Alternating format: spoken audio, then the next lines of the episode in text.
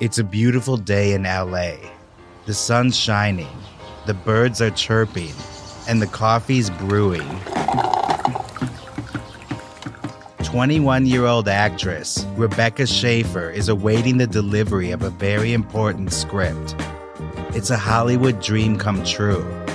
She hears the buzzer, but little does she know that on the other side of the door is a nightmare. That's today on Death in Entertainment. Live from Los Angeles, 911, what is your emergency? Here in Hollywood now, two counts of murder. injury and death. Shocking new details. that has stunned the entertainment world. Um, this makes me a little nervous. The hair stood up on my arms. just like in the movies. What do you call this thing anyway? What's up, deados? Oh yeah, what's going on, man? Diehards, Die heads? dieheads. Deado's uh, reference Yeah, new deados. uh, from R.I.P.D.. RIPD. yeah, deados. R.I.P. that movie. What's up, everybody? My name is Kyle Plouffe, My name is Mark Mulcairn. And I'm Alejandro Dowling. and we are running to episode 41 right here. You're you're talking to right now some TikTok stars, by the way. Yeah. Just let people know who they're dealing with right now. Uh, We're very everybody. proud to announce our new TikTok. Yes, and that the people have spoken. did pretty well. Yeah, it's doing pretty well. Until they slapped a warning on it. Yeah, a Yeah. content warning because uh, El Duce said, blow his fucking head off. Yeah, what a f- that's ridiculous. We gotta tell the the Ch- that whatever Chinese company. Is Yeah, I was running- gonna- we're taking a Yeah, trip to whatever China. Chinese intel are running TikTok. We gotta talk to them. Young people should see that clip of him saying that. They need to know what's yeah, out there. It's real life. Yeah, we show up to China and they're like, what? You have a problem with us taking over Taiwan? And we're like, no. no. Listen, we only have 38,000 views on one that you restricted, Yeah, okay? This is the important stuff here. We, we want to talk. We don't care about Taiwan. Take it. but give us back our freedom. Nuke it. We want to we want to start a hype house over here, okay? the death and entertainment hype, Hype house. house, we holy don't fuck. give a fuck about Hong Kong or any of that shit. You hear us, China? you hear us? okay, I'm reloaded. we may not survive this podcast. Yeah. Yeah. We joined the US military to fight China not because of the, the sovereignty of, of Taiwan or South Korea, but because of our TikTok is fucked. Yeah, because one video on our TikTok. Let's got get that age straightened restricted. out, okay? But I'm guess getting what? parachuted in there. Before we get to that extreme, Yeah, we'll just make more TikTok videos. yeah, Yeah. We got more coming to you, so keep an eye on our TikTok. Yeah. please. So Death and Entertainment TikTok. before we go to China, Okay, we're gonna go to July 18th, 1989. here we go.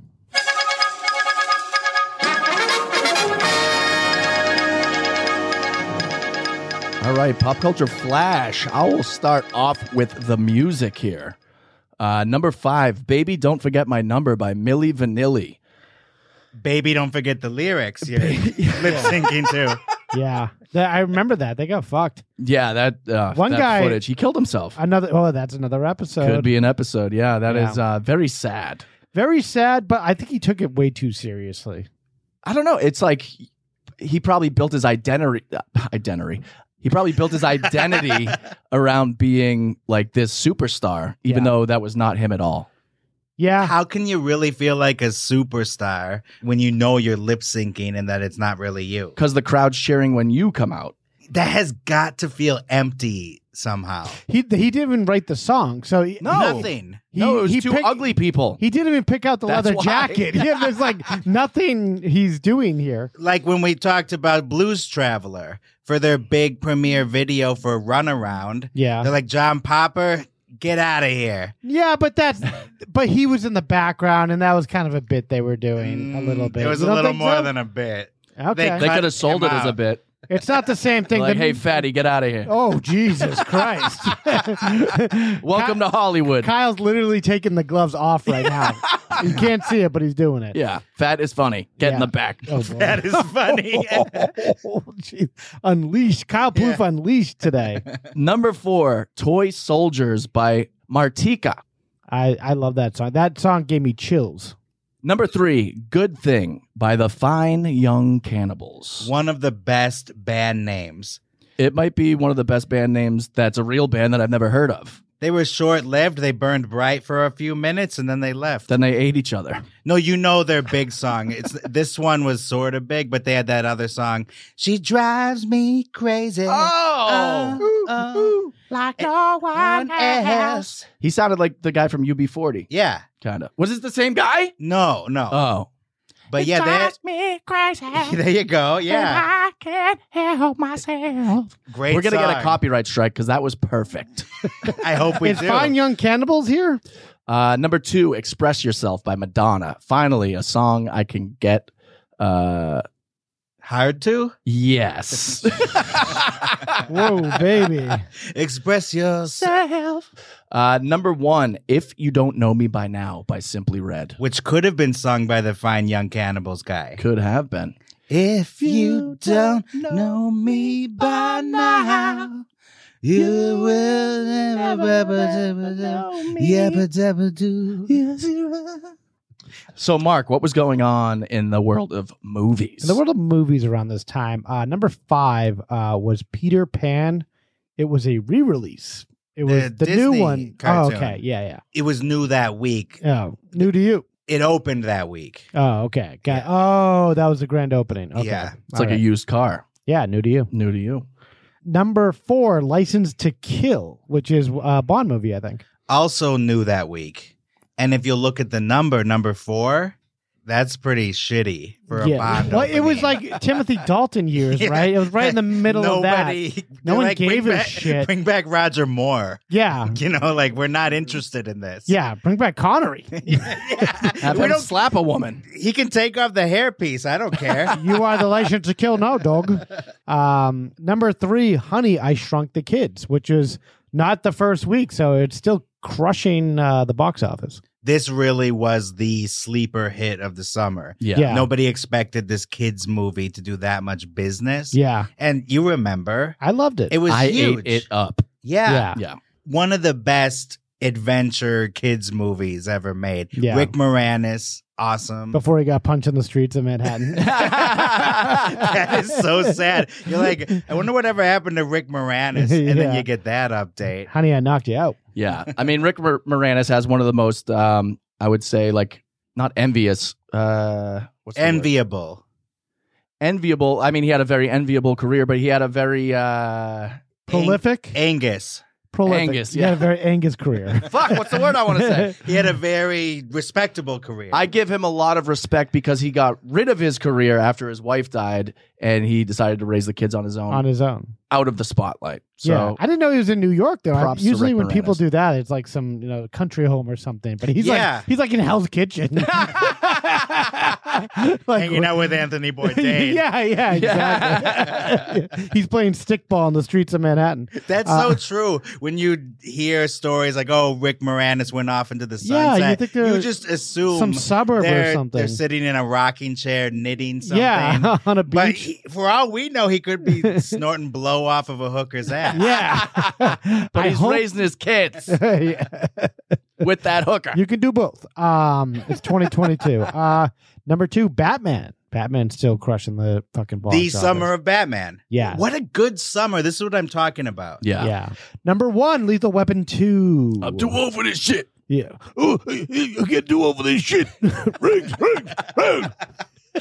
He was too old for that shit 40 years ago. I know, yeah, but he still loves it. It seemed like in part two. Yeah, I think there was like a meme that was around that said they were like 39 years old when they were saying they're too old for this shit. I know. And I was like, yeah. oh, God. Every time I see those, I hate it. Yeah, like I'm definitely getting too old Like- for this shit. Yeah. like Marlon Brando was 25 when they filmed The Godfather. I'm like what?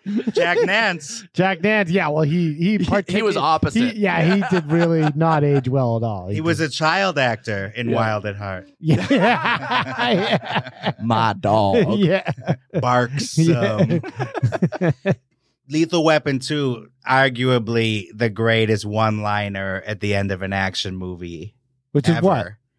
The South African bad guy. Oh yeah, he lifts his license. at the Diplomatic end. He's like, immunity. Diplomatic immunity. and then boom, It's just been revoked. Yeah, yeah. That was the one they they shot a lot of scenes of, of that around here. Like, is it the scene when they're buying uh, when they're in the Christmas tree place when he's doing the drug bust?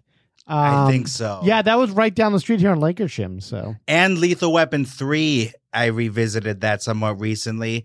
Fucking Little Tony's is in it. Little Oh, sure, Tony's, yeah. yeah, yeah, Local death and entertainment haunt. Yeah, like Yeah. right down the block. yeah. I, I'm watching it and I'm seeing my street, not to brag, but Hey, they still got the same bread they're serving now there, huh? Yeah. Am I right? it's pretty hard, it's Brad. a rock hard. that so am I. Ew, right now, from this bread. Ooh, Oh, God. Oh, I love carbs. Make that yeast old. and that hundred year old waitress, remember her? Oh, Yeah, She was probably, you know, only 70 at that time. Yeah. Can anybody help me out with the Nintendo that summer? yes, best-selling Nintendo games.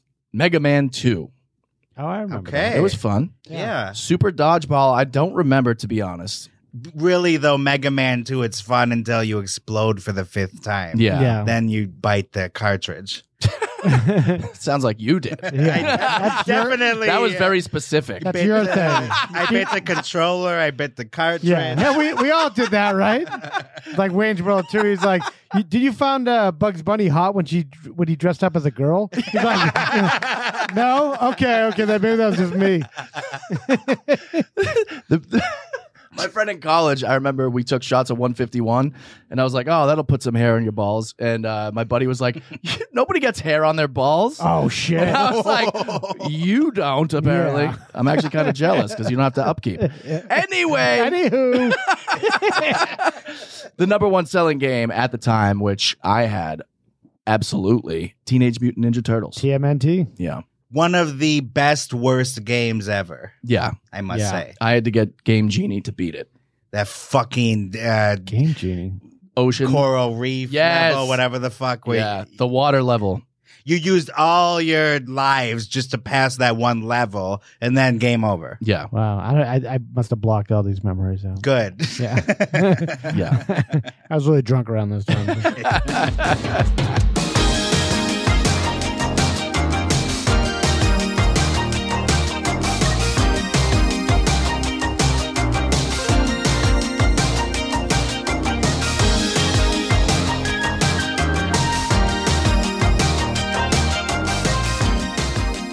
Rebecca Schaefer, not a household name.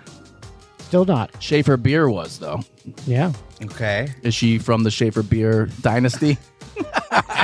No, that didn't come up in my notes. Kyle's asking it. He's like the district attorney here. Like, did that come up like that? the hard hitting questions. Yeah. Is she from Big Beer? She was born in Eugene, Oregon. Yeah. Not Levy. Better That's- eyebrows. She was born in Eugene Levy. there is actually a Chevy Chase, a town named Chevy Chase. Yeah, in Maryland. Yeah. Yeah, that's how I always found that weird. And there's They're a, all assholes. there's a bang. Yeah, yeah. They're, they're all racist. They leave bad voicemails on people. Everyone in that town does it. November sixth, 1967. That's when she was born. And she was an only child. Ooh. Yeah, that's Summer of Love. interesting. Summer of Love. Oh, 67. There we Yeah. go. Let's see this. It's at the end of the Summer of Love. That's very interesting. Mm. But they only ended up with one kid. hmm Her mom was Dana, a teacher at uh, Portland Community College and also a writer. Nice. And then her dad was a doctor, a child psychologist named Dr. Benson. Great name, by the way, Benson Schaefer. That's a great name. Isn't Dr. it? Benson Schaefer. Yeah, I'd leave my life in that, that man's hands. I would too. I Yeah. would talk to him about my problems. As a child, Yeah, a little kid in like a huge leather recliner chair telling my problems. yeah. So I what's just up with you? can't g- I'm on a steady diet of Nintendo cartridges. yeah, you're biting them for some reason. Yeah, I choked on a uh, a Zelda copy. As usually happens, I was going to say the same fucking joke, complaining about the turtles level. what else is a kid going to complain about? course. well, hopefully he doesn't have bigger problems, right? Um, in 1980, the family moved to Portland. So they remember they started in Eugene, not Levy, but Oregon. So they're, they're moving into the city. Moving on down. moving on down. Yeah. She began modeling in high school, you know, because she was kind of a looker, but not necessarily supermodel. Really? Just a girl next door? Exactly. Like a brunette Dorothy Stratton Okay. kind of feel. So Rebecca landed some local commercials and department store catalogs. Come on down to Woolworths. and see the pretty lady. yeah. The one pretty lady in this area. Come see her. Come on. Yeah, it's like a carnival. that every farm boy is trying to stuff. After dropping the idea of becoming a rabbi, what? Rebecca moved to New York City in 1984 at the age of 16 what? to pursue modeling full time. They just dropped her off at the fucking bus station with their bags, like, all right, good luck. Yeah, things were different then. Ra- rabbi model. Yeah. Yeah, the old uh Who knows when you're that when you're 16, or do you want to get just dropped off at fucking, you know, Chinatown in, in New York? Yeah. When I was 16, my dad didn't even let me go to a Ween concert in Champaign, Urbana. Yeah. well, there's other reasons why I wouldn't allow that. Either. Ween. much less move to NYC to become a model. Oh yeah. She told her parents at the time, sometimes you need to choose between adventure and regret. She Wow. regretted not being a rabbi. she traded in the she traded in the sideburns for the eyelashes. adventure and It's regret. either or. She had them in each hand. She put one down. So Rebecca found some success as a model, but she realized that she was never going to reach the top in that arena because, like I said, she wasn't the typical statuesque blonde Yeah. and extremely skinny. You gotta She be was like, like- six, ni- like five nine, six one, and like blonde, and that was kind of the look back then. and eat a little pea pod for lunch. yeah, yeah, She was like a normal, Starve yourself. pretty girl. yeah. But that's smart to have that knowledge at that age. Like, like it's- seventeen, I was just like drinking in my trunk, my you know, my hatchback of Oh, my yeah. Ford Escort. Yeah. You know, I was like- getting wasted at Papagino's on shift. Yeah. huh. What do I want to do? I want to be a rabbi or do I, what do I want to be a model or finish this shift at Papagino's and take the breadsticks out of the fucking oven? She said, I never considered myself a full fledged model. I was always too short, too fat. I'm five foot seven, like a lot of people. I'm critical about my weight.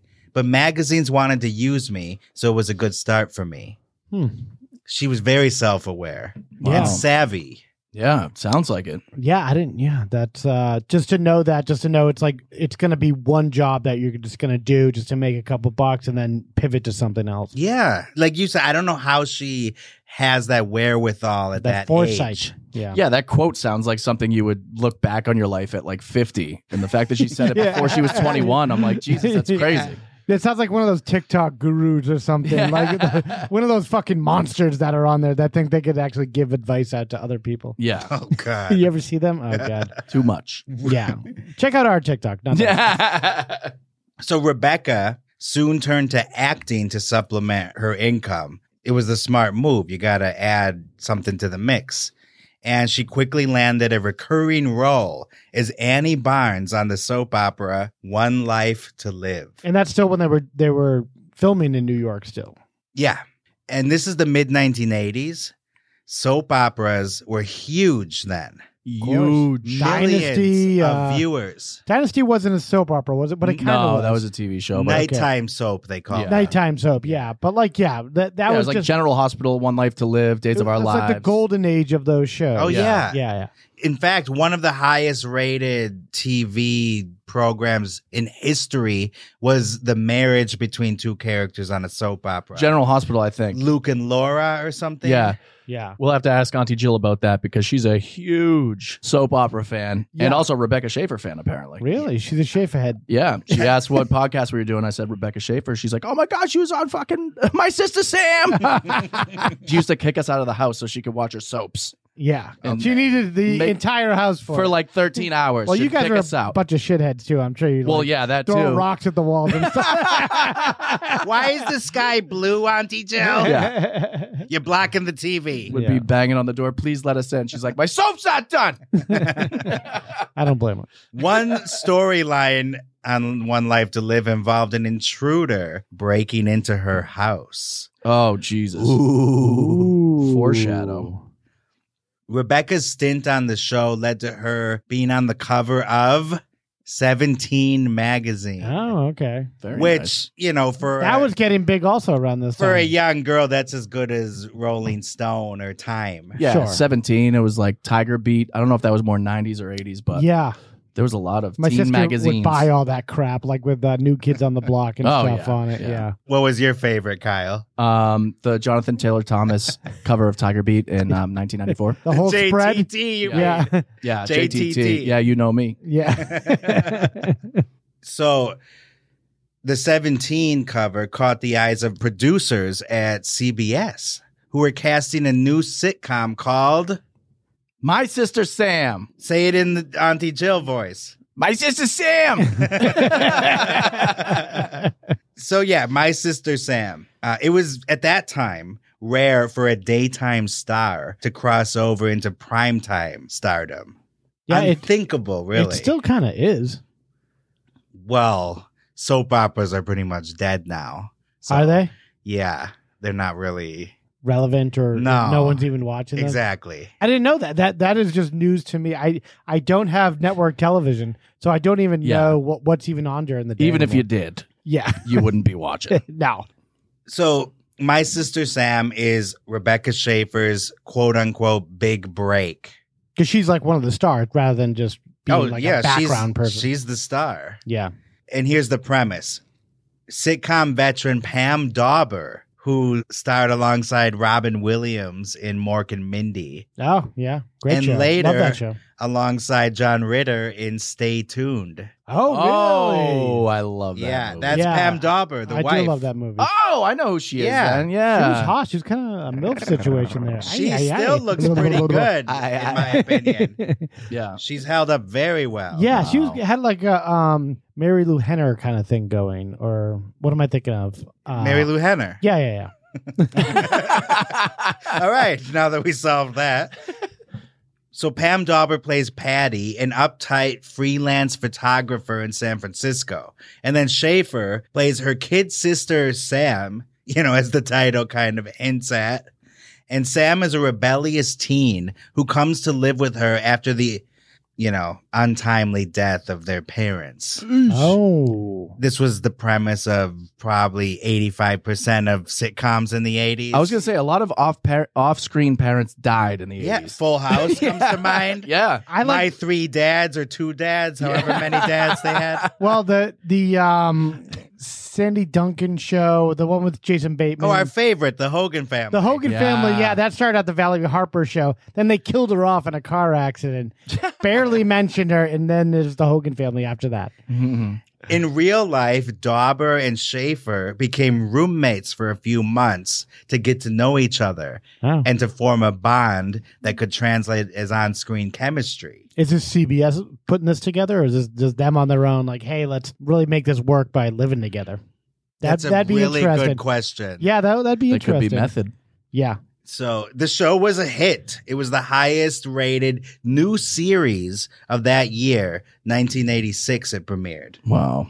It was so highly rated at first because they smartly put it between Kate and Alley and Newhart on the schedule. So it got a boost from those two, two great hit shows. shows. Yeah, that was like their Thursday night lineup. It sounded like their killer lineup.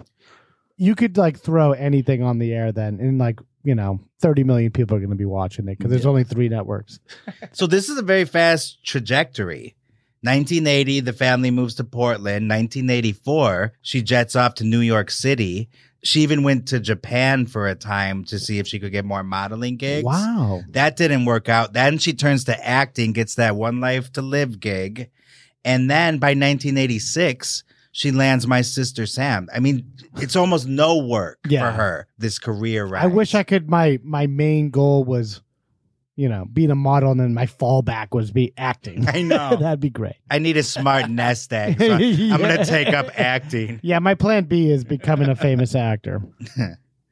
All right. Um, because the show was so highly rated, it was renewed for a second season. Most sitcoms don't go That's where you past get the you get- pilot. You get the big money too. yeah. And uh, Schaefer and Dauber even graced the cover of TV Guide. Really? For you young folk out there, Yeah. There was a time when TV Guide magazine Meant you was made read it. by 40 million people. Wow.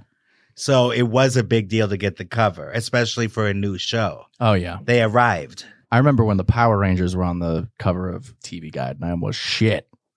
Almost shit? I think I shit. Yeah. A- Anytime someone says, I almost shit, Yeah. they definitely shat their Yeah. pants. That's a weird thing to shit your pants to. Also, Don't That's worry about it. Very weird. we don't have time to examine that. Even as a kid, I, I wasn't really into the Power, Power Rangers, yeah, Oh, shut up. sounds like a mental patient. Like I was making fun of them, I think in second grade already. Yeah, you lost that part of your brain when you ate a fucking Nintendo cartridge. Oh yeah, he was, chew- he was chew- he had a fork and knife with the throwing some marinara. Mario Kart fucking. well, let's put it this way: I wasn't like that kid in the Wizard playing Mario at conventions. What was up with that kid? Was he on the spectrum? In retrospect, he speaking of dating- created the spectrum. yeah, he did. But he had the, Retrospectrum. but he had the glove, and that's all you needed. Yes.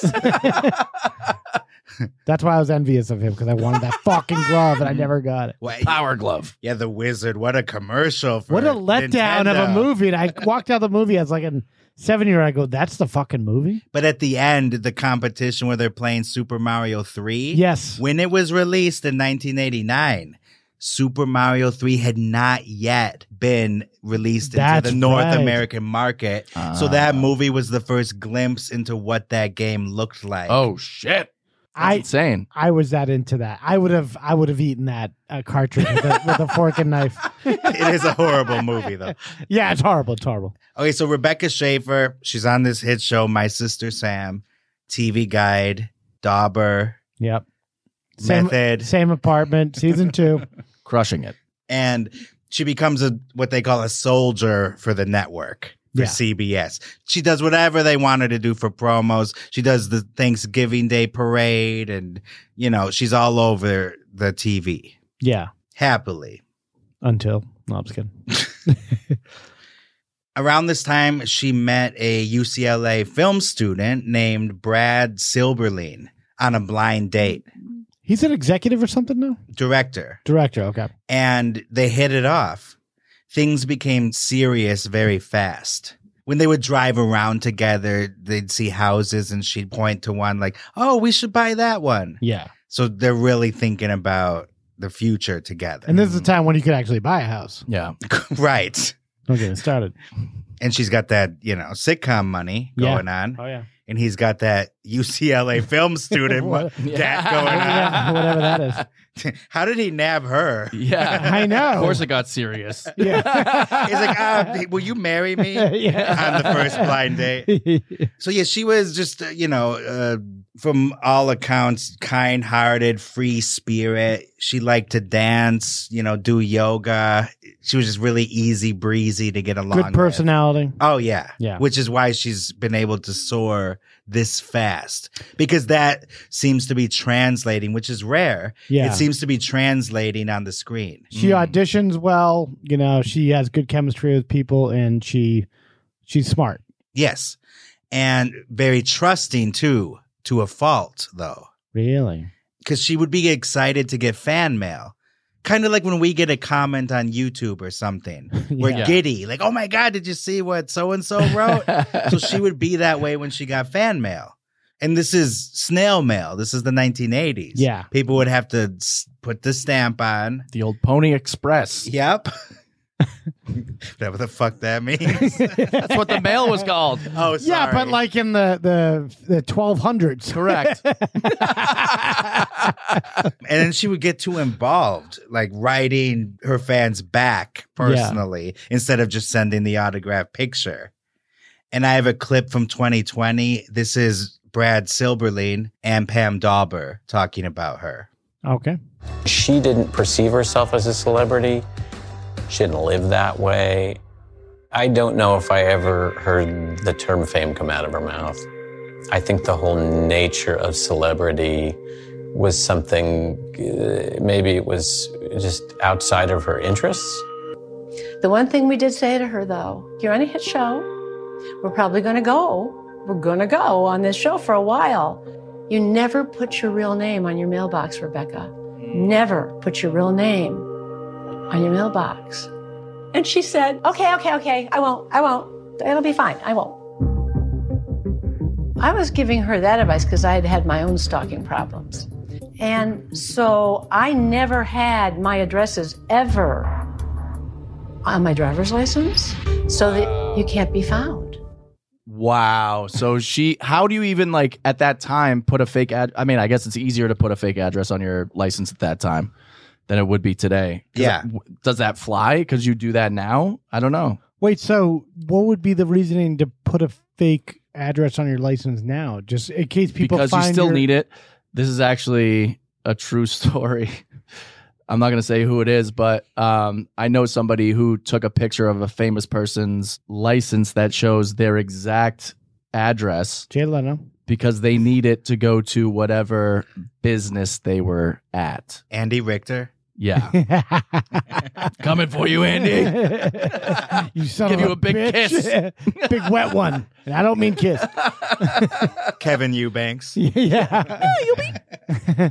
uh, but yeah, that's crazy. I don't know. I I just don't. Um, With weed shops and you're going to bars if someone sneaks a picture of it. but I, I do understand putting your uh, name on a mailbox, especially with like in big font.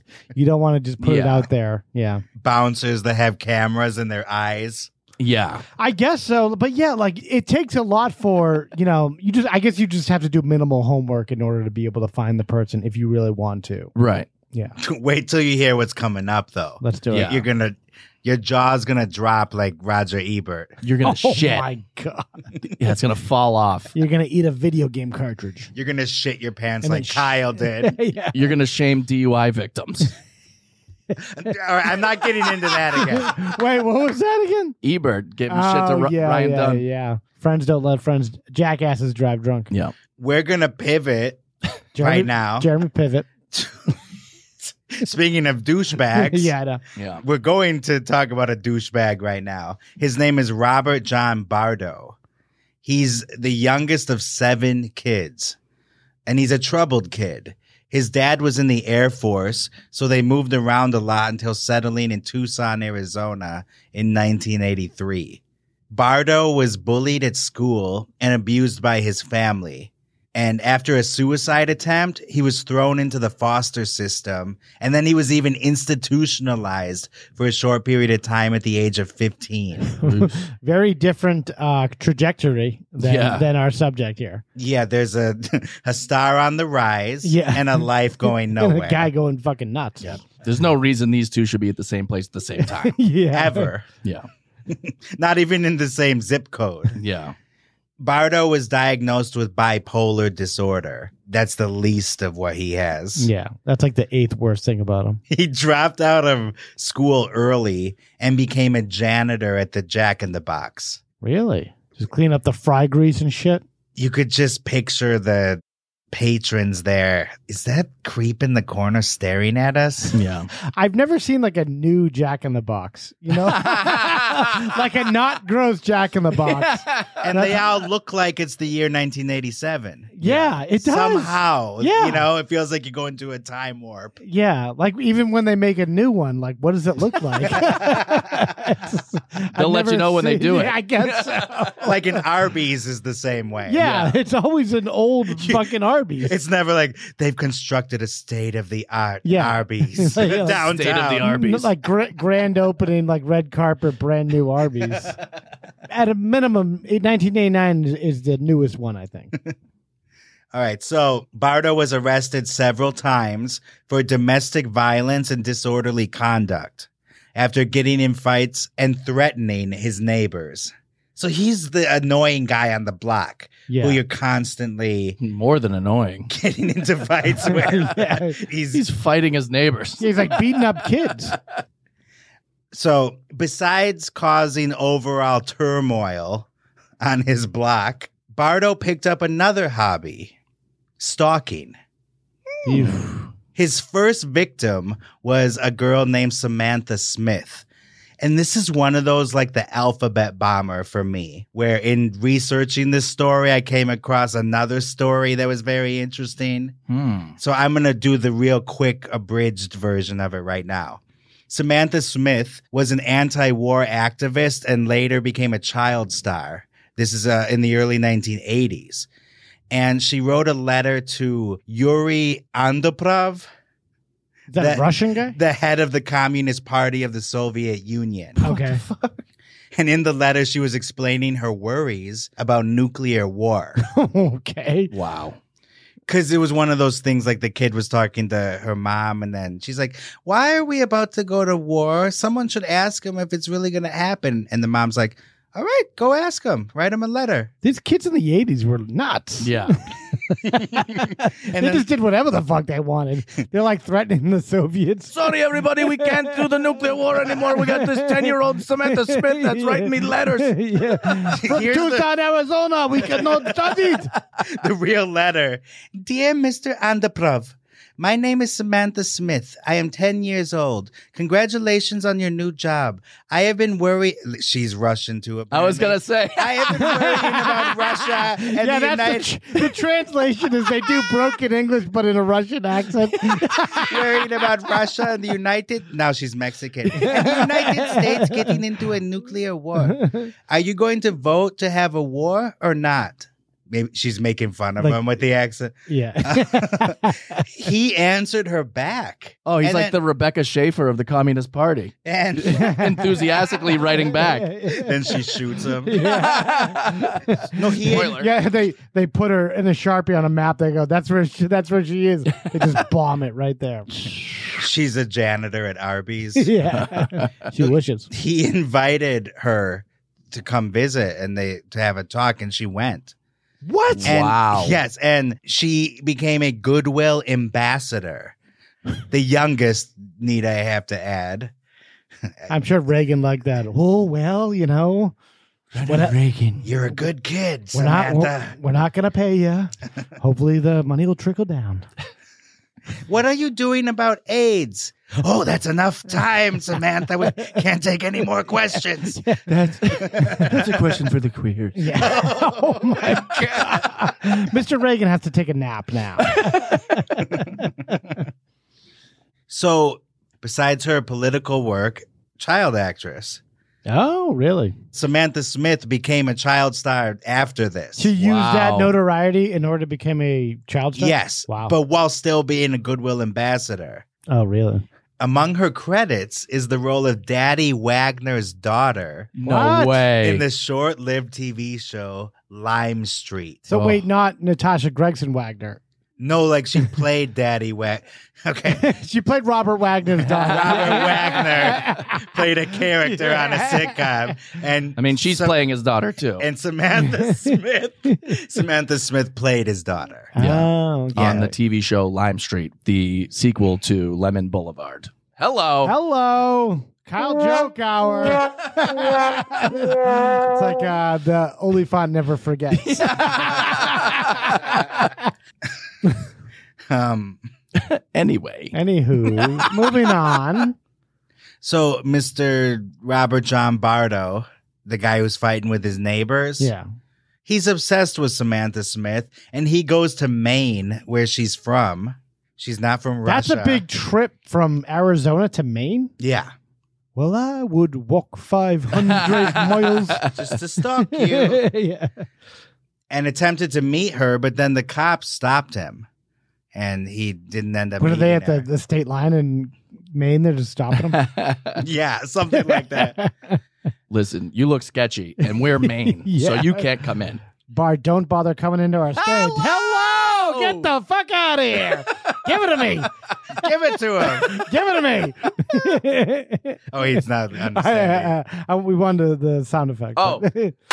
Oh, thank you, thank you, thank you. Okay, there we go. so Bardo's plan didn't work out. He went back to Arizona. Then on Aw. August 25th, 1985, Samantha Smith was traveling with her dad on a commuter plane back home after filming scenes for Lime Street. And the plane hit some trees before crashing just short of the runway, killing all six people on board. Oh fuck! Jesus. A commuter plane. Did Bardo clean the plane before it took off? He had nothing to do with it. So you got to check under the plane. You know, Yeah. like you check under the car when someone's after you. You Yeah. check- make sure there's a, not a bomb there. So he had to move on to someone else to become obsessed with. Yeah. Stalkers. Don't you hate that? when your stalking victim dies, Dies. uh, in a natural, not natural, but like, you know, unrelated to you. Unrelated to you trying to kill her? Well, it's, Oh, I wanted to kill her. Oh. it's somewhat natural compared to Rebecca Schaefer. Yeah. Yeah. Stalkers tend to focus on celebrities who seem approachable, innocent, and down to earth. Wow. After Smith's demise, Bardo turned his focus to TV newcomer Ah. Rebecca Schaefer. The shave head. Rebecca Tallboy Schaefer. Yeah. Big beer. Oh, gotcha. Call back from uh, 20 minutes ago, I think.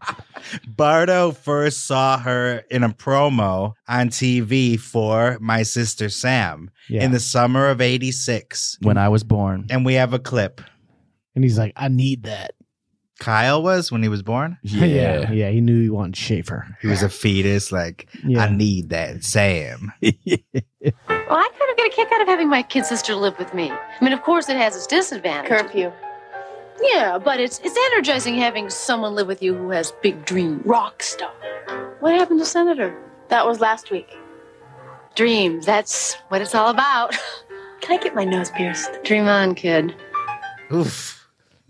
it's so cringy. It's awful. Bardo saw that promo and he became obsessed with her from that promo. Got his heart as little Tony's bread. What? He got his heart as little Tony's bread. Oh, yeah, yeah, yeah. And that's hard, baby. That's the hardest you can get. yeah, that- Yeah. That's the hardest. I think there's steel and then little Tony's bread. Of course, Like the chemical chart, like the. Uh, Yeah, if they made the twin towers out of little Tony's bread, it would still be standing. he's of course referring to the NoHo joint that was featured in Lethal Weapon 3. Yes. Why don't they make the plane out of the little Tony's bread? Yeah, the black box, nobody knows this, is made out of little Tony's bread. Oh, I like it. I, I could go for that bread right now. it's so bad. It's just like, do you want more terrible bread? Like, no, I haven't eaten this terrible bread. No, yet. but you know what the French do with their hard bread? what's that? They dip it in a bowl of coffee to soften it. Really? Yeah. Wow. French know what's up. So Bardo liked that Rebecca Schaefer was outgoing and bubbly, as he put it. He would tape the show, My Sister Sam, and all her appearances on TV, like the Thanksgiving Day parade. And his bedroom became a shrine to Schaefer and also to other hot celebrities at the time, like Debbie Gibson Oh, and man. Tiffany. Yeah. Wasn't Tiffany killed too?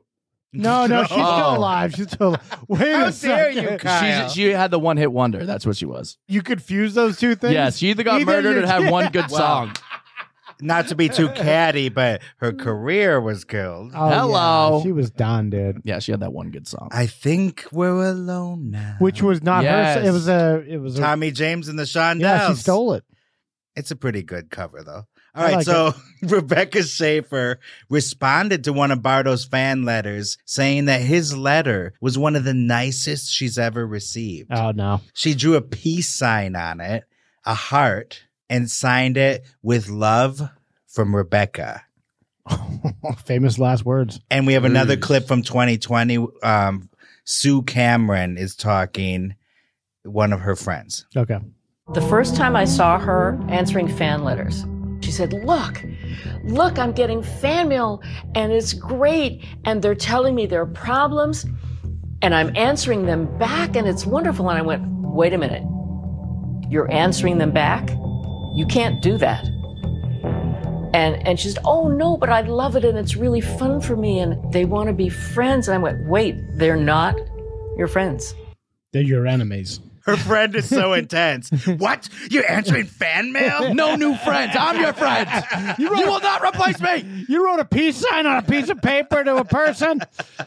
I don't think it's a problem answering fan mail, but No, I think I've never heard if it you're addressed putting your like that. address in the return address, that's Yeah. a problem. She's doing a little Monday morning quarterbacking right Yeah, there. absolutely. People respond, but they, you know, they put it in like a font, you know, that you can't Yeah. know the hand. You don't want the handwriting or the return address. To be on Yeah, there. exactly. If I got fan mail, I'd like to re- return like uh, the mail with like ransom note type font, like, like cutouts from magazines and stuff. Just fuck with them. Yeah, yeah. the- I'm losing every fan. That just would be by- amazing. I'm threatening their lives. I will kill you. I come out right away. I come out hot. I'm gonna, I'm gonna kill you. you don't kill me. I kill you. I kill you. Mark scares the stalkers. yeah. In America, stalkers scare you. No, no, no. Celebrities scare you. They should have sent this Rebecca's friend to talk to Samantha Smith. You're Yeah. gonna get on a plane and fly? Yeah. You can't do that. What are it's you, gonna nuts? crash. Yeah, that's way more dangerous. Also that too, and also just going to Russia to meet with like you know Russian politicians. That's that, That's everyone's- insane. That's insane. Then she works with Robert Wagner and then dies in a fucking plane crash. That's That's a life. I was gonna say that's a fucking yeah, life. kids were leading lives back then. What happened to this generation? Step up. Uh, Bardo's admiration turned to worship and then to obsession. And in the summer of 1987, he flies to Burbank right down the street. Holy shit! and rents a weekly hotel room. He's carrying flowers and a teddy bear, and he takes a taxi to Warner Brothers Studios, where My Sister Sam is being filmed. It was a regular shooting day. He just goes right there. Bardo tells security to call her. He demands it. They do. What? What? And the What guy rinky dink security is working that day? Hey, so we got some maniac out here. Yeah, says he and no- knows you. He's got Jack in the Box He's and a on- teddy bear. he's on the way up. and a mop. yeah, and a mop and a body bag. And his, I forgot to mention the security guard was Tasmanian Devil. Yeah. Apparently, Jesus. The Warner Brothers lot is wacky. Yeah, it's the Joker. So the security guard tells Schaefer, hey, there's a guy here at the gate with presents who claims he's a friend of yours. And she's like, no. So then they send him away. The guard later admitted in court that he gave Bardo a ride back to the hotel. Oh Sad sack. That was WB policy though back then. We- They, we always drive stalkers back to the Yeah. hotel. yeah. Yeah. Make sure they get home safe. Um, Bardo felt bad regarding the incident, but was not deterred. No. He returned to the studio again in a much more agitated state. Although he was turned away yet again, and his demeanor had raised some red flags with people there, Hmm. the police were not called, wow. and he left LA defeated. Oh. You know, that's what happens when people come out here. you Bye know? bye, Bardo. Doesn't always work out. Yeah. Bye bye. bye But da. there's always a second act. Yeah. well, Mar- or was it Mark Twain said Americans don't have second acts, but in Bardot's instance, he does. Yeah.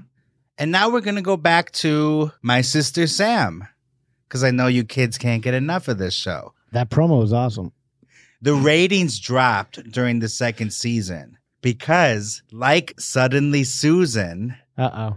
it was moved from its hot time slot Mm. to Saturday night versus the facts of life. I don't get why they do that. Yeah, they just destroy shows You're gonna get doing that. crushed Yeah. there. It gets the facts of life. That was an awesome show.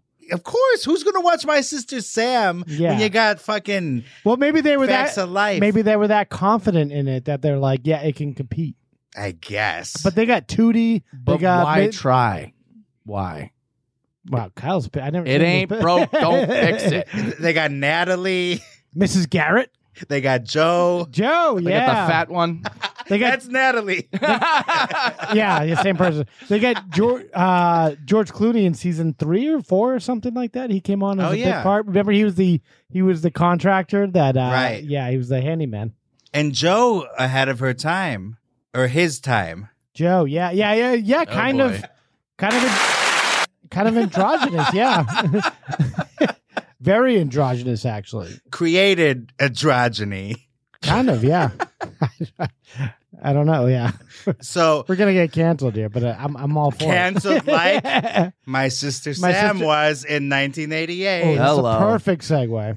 That actually is one of the best segues. Yeah, that's gonna I've go ever down done. in history. and the, And the seg and the seggy goes to Neil Patrick Harris. Yeah. What the fuck? yeah, we're yeah we're, we're in the audience. Harvey Keitel whips out his dick. No. Fuck this.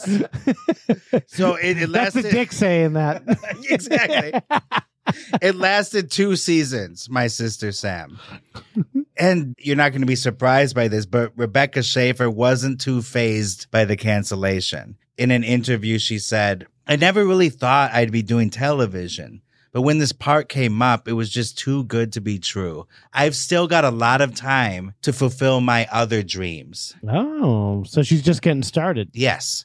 That's kind of like Paul Walker saying, 40 is going to be a great year. I'm gonna get in some cars, drive around some industrial parks. It's gonna be great.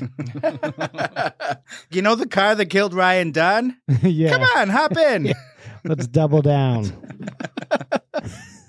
Other roles for Rebecca Schaefer The End of Innocence, an autobiographical drama directed by Diane Cannon. She had a small role in Woody Allen's Radio Days. Wow. And most of it was uh, left on the cutting room floor, unfortunately. I, I, I really like your modeling in Japan, and I, I want you to be in my, my, my film if you if you could. You know how much I like Asians. yeah, you should meet my do- my wife. the paperwork's not done yet, but you, you, you know where it's going. no, in the movie, there's a small role where Larry David plays the neighbor. From Radio Days. Yeah, and they argue with the main family about Yeah. why are they playing music on Sunday or something. The Sober And sh- Shabbos or She's something. one of what is it? Sober Shabbos? Yeah, there we go. Yeah. And she's the daughter of Larry David, so she's kind of hanging out Oh, there. really? She had a bigger scene, but that movie's all over the place, so I could see why they're just cutting wherever they need Well, they to for that length. could, that could have been where uh, where Larry David came up with that Seinfeld episode where Kramer has the line in the Woody Allen film. Uh, these pre- these pretzels are making me thirsty. Mm. Oh yeah. Wait, in that episode, it's for a Woody Allen movie. Yeah, yeah. Oh, yeah. fuck, I didn't even realize These that. pretzels are making me thirsty. He had like Yeah. 80 different ways of reading the line. And then Rebecca Schaefer did a TV movie called Voyage of Terror, the Akil Laudo affair. what? True story about the hijacking of an Italian luxury liner by the Palestine Liberation Front. Oh. TV movies in the 70s, 80s, 90s, they had so many colons and the titles went on forever. There's like 15 writers. No one re- was really happy with the, the final outcome, and it's terrible. And in case you're stupid, they would always have to clarify. Like spoon feed it to Yeah, like the Tower and Inferno. Yeah, w- okay, it'd be like the it's called the Towering Inferno, Yeah. but then colon the story of A 20 building on fire. yeah, exactly. yeah. And like the whole log line's in the title, basically. Yeah. yeah, th- that's exactly it. Actually, that reminds me of I have it right here. Naked Gun parodied that in their Academy Awards segment in one of the movies that's nominated. Shannon Doherty from 90210 is nominated for Best Actress for the movie Basic Analysis One Woman's Triumph Over a Yeast Infection, Get the fuck out set of here. against the backdrop of the tragic Buffalo Bills season of 1991. Okay, That's so th- amazing. so those are the kind of movies she's doing. But then she gets a movie that's actually in theaters finally called Scenes from the Class Struggle in Beverly Hills. It's a satirical sex comedy directed by cult filmmaker Paul Bartel. Schaefer plays Zandra, the daughter of a former sitcom star, and she plays against type in this. She's not the girl next door anymore. In one brief scene, she appears in bed with another man. And I have a Ooh. clip. Sounds scandalous. Sandra, what's wrong? What is it? Oh, Mom, my life is so dumb. What have I got to show for it? Nothing. You're still very young. You've just barely turned 17. Don't go. I'm a coward. My idea of taking a risk is losing my birth control pills or, or shopping at Saks without a sale. I want to live, but I don't know how.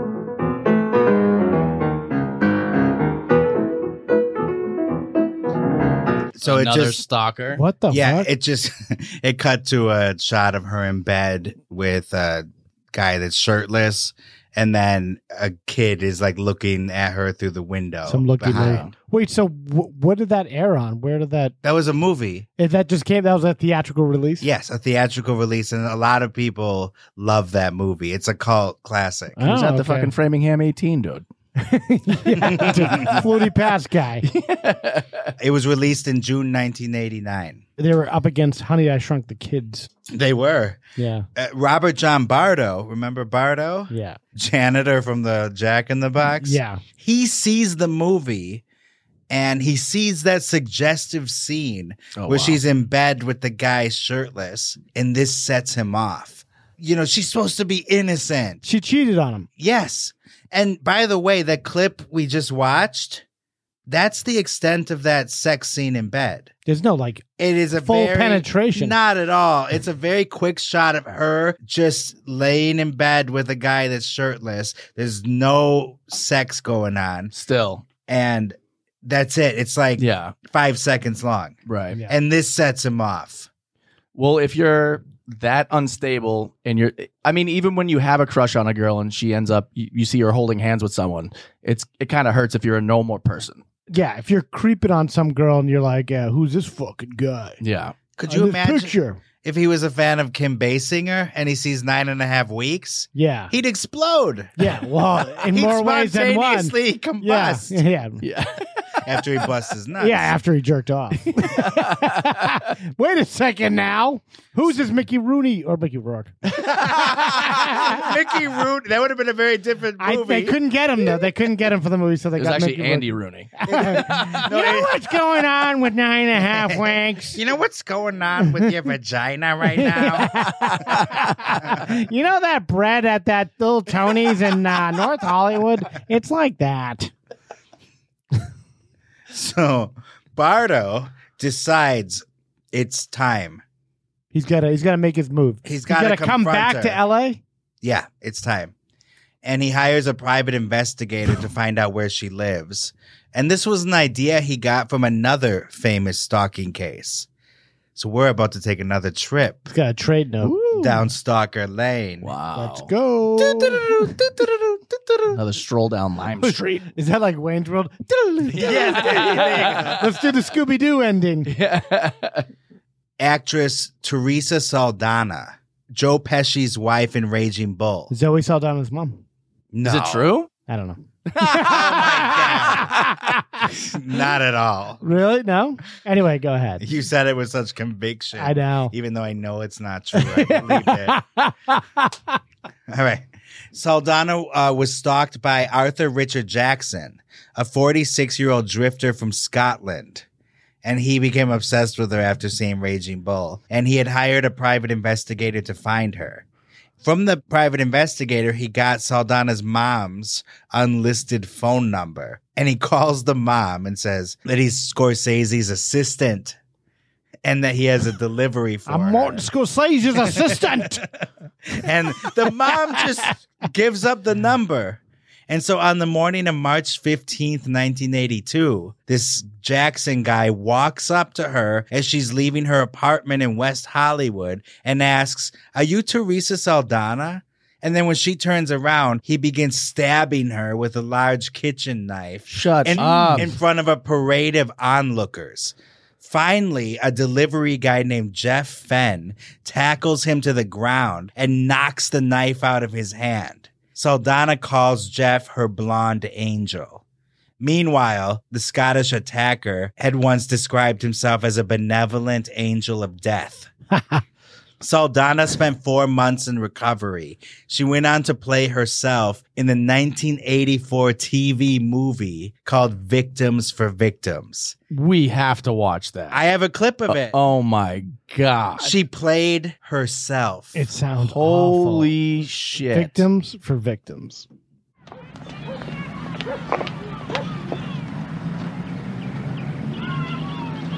Are you Teresa Saldana? How you like me now? What? Oh, this is the the blonde uh, savior Angel. Angel. She went through that in real life and then had to r- portray it in a movie? Yes. That's horrific. What what executives like? Do I got an idea for you? Hey, you want to play yourself and get stabbed again? the TV movie Victims for Victims was nominated for an Emmy for Outstanding Achievement in Makeup. what? Like, what an insult. C- couldn't you nominate her? Yeah. Like, oh no, we nominate the blood that they threw on you. Yeah, yeah. yeah. That's so harsh though. When the then when the, the that guttural story of your that horrible time in your life. when you were almost Wait, murdered. The, the movie just comes and goes, and just no one even watches it. that That's harsh, scream man. was disturbing. Yeah. yeah. Wasn't it? Abs- When you hear absolutely. it, Yeah. it's very effective. It is. Like, that's her screaming. It's Yeah. I think unsettling. I always thought Martin Scorsese, everyone like his network of of actors and stuff, they all stayed in like the Bronx or something or Little Italy. I didn't know they lived in L.A. What the fuck? They live in like West Hollywood. Live in the basement of the fucking Laugh Factory. Yeah. Goodfellas, you know, was filmed on the Warner Brothers lot Yeah, of course. Yeah. next to Central Perk. yeah. Teresa Saldana never blamed her mother for that. Even though she, well, she's no Jennifer Grey then, I she guess. gave her up. Jennifer Grey, she would say, "My mom is basically the one who stabbed me." Yeah. Hello, Uh, you want to murder my daughter? Yeah. Yeah, here's her address. yeah, she supplied the silver platter for sure. And Saldana became a victim's advocate. And she went on to play Michael Chiklis's wife in the show The Commish. The commission. Ish. Yeah. Oh my god, I forgot she was Yeah. in that. Yeah, she was great Wow. in that too. Sadly, Saldana died of pneumonia at age 61 in 2016. Oh, she's dead. Yeah. Well, I did just say she died of pneumonia. That implies that she's dead. All right. uh, Arthur Jackson, the Scot, the evil Scot, Yeah. served 15 years in prison and died in the psych ward in 2004. Really? Bye-bye. He never got back to Scotland, huh? He never got back to sanity. yeah. No haggis in jail, I'm sure. Bardo read about the Saldana case and copied the methodology. On July 17th, 1989, he took an overnight Greyhound from Tucson to LA. Robert John Bardo was determined to meet Rebecca Schaefer and punish her for her immoral turn in scenes from the class struggle in Beverly Hills. That sounds like another movie that she would have done. A moral turn. Yeah. One woman's battle with yeah. virginity. With some asshole. Yeah. Yeah, that's the entire title. set against the backdrop Yeah. of the Oklahoma City bombing. so Bardo called Schaefer's agent's office for more info, but was rightly refused. And he then started roaming around the streets, flashing Schaefer's headshots at people and asking if they knew where she was. Jesus, it's like T1000 with the pictures of Sean Connor yeah. I was thinking that too in the or John Connor. Saldana clip. What'd you say first? Sean. Oh God. Well, we know what you meant. In the Saldana clip that reminded me of the first Terminator, where he's like, Sarah Connor. Yes. Yeah, fuck. Don't tell anyone who you are. No, Never. Never confirm it. Yeah. Yeah, you could be getting served or killed. It's Yeah. nothing good. Oh, it's never good. Yeah. If someone walks up to me, are you Mark Mulcairn? I'm like, No. You won a million dollars. Wait, wait, wait, wait. no, they, they burn the cash. And Yeah, they just light the big check on fire. Or they give you a fatal paper cut with the check. yeah, they just punch me in the stomach. They beat you to death with a million dollar fake giant check. Wait a second. Ed Am I- McMahon, evil Ed McMahon, as Hey, the big what's up? check. I'm from he- hell. I'm here to give you money, Mark. Mark. Um, so Robert John Bardo's desperate, as you can tell at this point. And like that Scotsman, he hires a private investigator and pays him $250 to locate Rebecca Schaefer. The PI went to the DMV and easily got Schaefer's info after filling out a Form 70. Form 70 is that like almost an official document where you're like, I need this person's address for like official reasons. Yes. Okay. And you can just lie and they'll give it to you. It sounds like maybe someone like uh, you know you want to sue or something, or someone hit your car without Mm-hmm. t- with taking off or something. Wow. So yeah, the PI got the address, 120 North Sweetser Avenue, Los Angeles, California. Sweetser Avenue that's getting famous um, over the last, you know, couple months because uh, Johnny Depp lives there. Does he? He lives. He lives in Yeah. West Hollywood. He was like, yeah. What? th- Amber was at the Sweetser address that day. Oh, Yeah. What does he just have like Oh. a Oh, he's got a whole one bunch. bedroom he rents? He's got a whole bunch of houses and Oh yeah, apartments yeah, and sure, townhouses. yeah. He owns. He probably owns tons of real estate. Yeah. Talk about the Sweetser life. Yeah. Hello. Nice. this time around, Bardo is carrying a 357 Magnum pistol instead of teddy bears and flowers. Oh, well, how you doing, Dirty Harry? Yeah. You, you get, it's easier to bring a gun on a bus than it is a plane. So. He's not rolling into Burbank Airport with that with that 357. You don't want to bring a teddy bear to a gunfight. Yeah. Back in Tucson, he had convinced his brother to buy him the gun after being turned away himself at Jensen's Firearms. The sales guy detected something off about him and asked him a series of questions. Bardo admitted his history of mental illness, and that ended the discussion right there. If you are getting turned down to purchase a gun in Tucson, Arizona in the 80s. in the 1980s, Yeah. you are fucked. You might be a, you, you might be a redneck.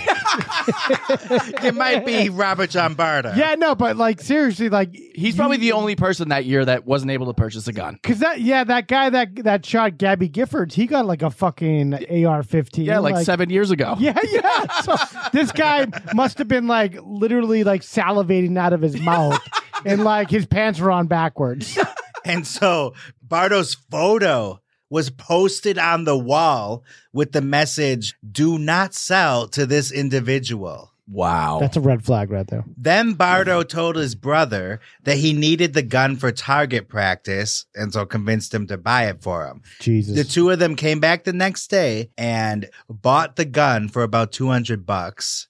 And this is what's called an illegal straw man purchase. yeah Now Bardo has a gun, right? Bardo's got a gun that was 1989 too. I know remember Pump, that Aerosmith. yeah Janie's got a gun Bardo told his sister he was going back to LA to save Rebecca. The sister didn't grasp exactly what that meant. Crazy people always think they're doing saving. yeah It's crazy. there's something similar. Like uh, right now, I'm watching um, Under the Banner of Heaven or God, whatever that one is, about the Mormon Church in the '80s Mm-hmm. um, with Andrew Garfield. Really good. But you you notice that the people that are the most insane, the most they're they're all about God. They're doing the best thing in the world. Yeah. And be damned with everyone else. They're doing the good. Mm-hmm. Meanwhile, they're you know they're choking the life out of you, literally. So, as Rebecca Schaefer's career was blooming, she moved from this beautiful, peaceful spot on the top of Lookout Mountain in Laurel Canyon to the two story apartment complex on Sweetser in West Hollywood. Moving on down. And this is about four minutes from to the, the west side from the Grove and CBS Television City, where 'Cause they it- do a it- lot of production. It's e- easier to get there. It's like yeah, Yeah. it's more convenient. Oh, I could live on this beautiful lookout mountain, or I could live a two minute walk from the Price is Right line No, thank you. You're We- right. We've activated Kyle when we, when we were talking about real estate here. Because I've waited in that line and I've seen the people that show up to the prices right. I would Oh, not yeah. want to live around the corner. From They're animals. So her building was quaint, looks more like a house really than an apartment building. Kind of looks like uh, the house in Hansel and Gretel or something. It's like They do have brown some weird and houses like white, that, you yeah. know. yeah, it just looked like plain. Swedish or something. Yeah, it was exactly. like they do very- have those weird like Swedish houses down Yeah. there. Yeah. At this moment, 1989 summer, Rebecca Schaefer is on the verge of becoming a big star. The Godfather Part 3 was the talk of Hollywood. Hmm. Every actress in town, from Madonna to Winona Ryder, was vying for the coveted role of Michael Corleone's daughter, Mary. They pulled them back in. And as if out of a fairy tale, Rebecca Schaefer joined that list of possible actresses. Wow. And she scored an audition with Coppola himself. Holy moly. And do you want to know when the audition was scheduled? July 18th, 1989. Shut up. 89. The day of the death. Yes. Wow. Holy shit. That's some Charles Rocket shit right there. So now we're on the morning, July 18th. Rebecca is waiting for a courier to deliver the script for Godfather 3 so that she can be prepared for her meeting that afternoon. And let's say she doesn't get the part. Just seeing the script and reading it is cool. Yeah, having it delivered to you. Like when you didn't know it was horrible yet, It was still a possibility. you'd want to take a peek at Yeah. it, just like the Super Mario 3 with the wizard. You want a little peek at what's going on. good uh good reference. Maybe a bottle of wine came with it too. yeah.